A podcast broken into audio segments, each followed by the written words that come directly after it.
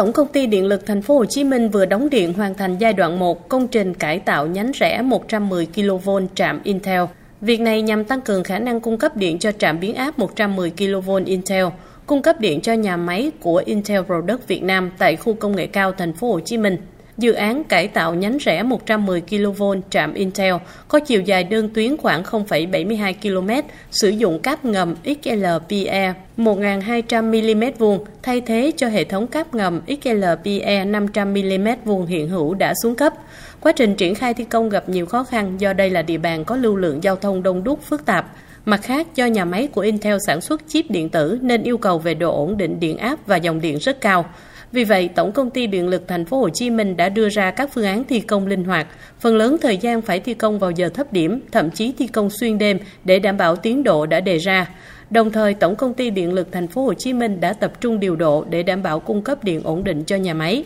Do vậy, chỉ sau gần 5 tháng khẩn trương thi công, công trình có tổng kinh phí đầu tư hơn 33 tỷ đồng đã chính thức đóng điện đi vào hoạt động vào ngày 30 tháng 10 năm 2022 và dự kiến cuối tháng 11 năm 2022 sẽ hoàn thành giai đoạn 2 của dự án. Công trình đã cung cấp hạ tầng điện chất lượng cao cho nhà máy của Intel Product Việt Nam, góp phần hoàn thiện hạ tầng để thành phố thu hút đầu tư nước ngoài.